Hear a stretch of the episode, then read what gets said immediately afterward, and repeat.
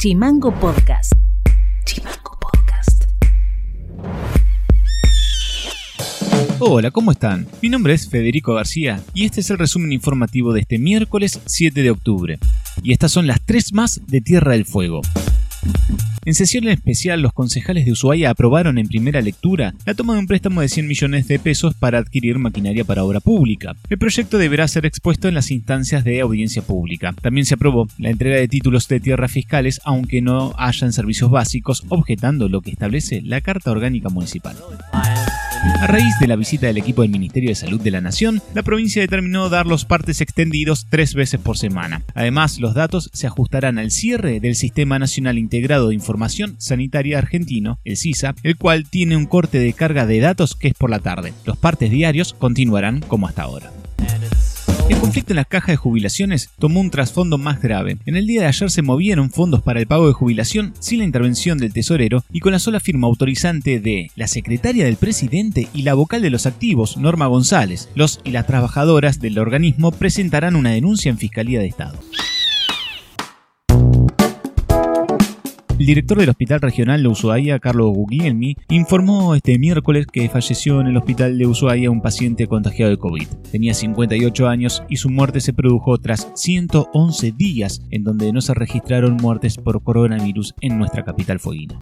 A las 7.45 de la mañana obitó el primer eh, paciente de la tanda esta desde Mar, cuando fue el señor que había venido de Salta después no tuvimos más fallecidos y, y, hoy a la mañana falleció el, el digamos el primero de esta tanda de hace dos tres semanas que empezamos a internar que hubo este rebrote no que la verdad que todavía no nos había pasado en este rebrote. Veíamos la cifra de Río Grande que todos los días había un fallecido tres o dos y nosotros de acuerdo a la cantidad de internados que teníamos todavía no. Si bien este paciente no estaba realmente estaba evolucionando bastante bien mm. incluso ya estaba en un plan de, de, de, extubación no era un paciente que venía en, en caída franca pero bueno evidentemente eh, hizo una descompensación brusca y no, no se pudo sostener.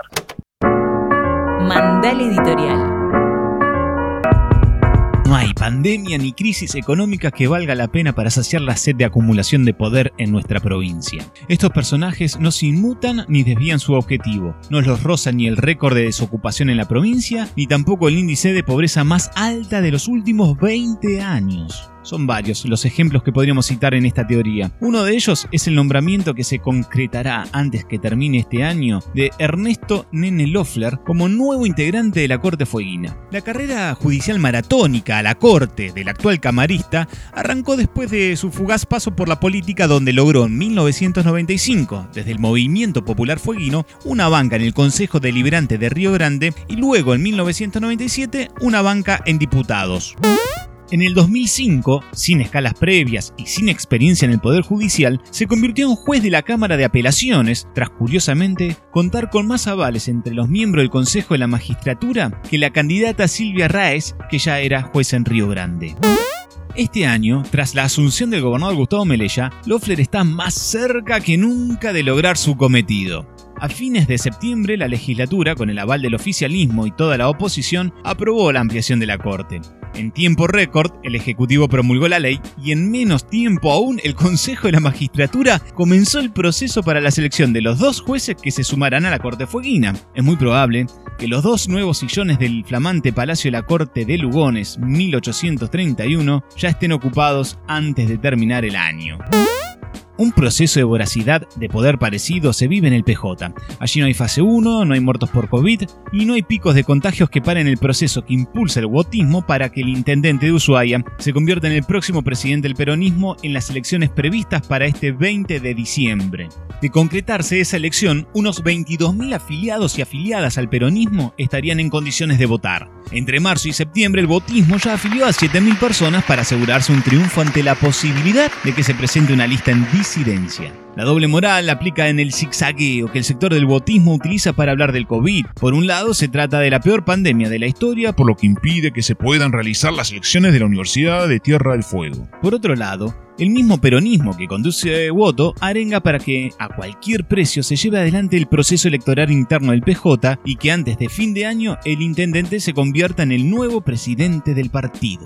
Los y las dirigentes cercanas hace rato que lo proponen como sucesor de Bertón en la presidencia No importa que este año tengamos pandemia, no importa que tengamos récord de pobres, no importa que la desocupación sea la más alta del país. Solo importa que en diciembre el hashtag sea Walter Gobernador.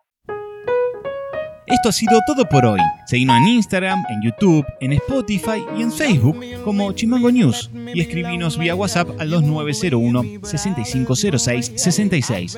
Te dejamos disfrutando un tema musical de Nina Simón y nos reencontramos mañana. Chao. www.chimangonews.com.ar There'll be no one unless that someone is you. I intend to be independent.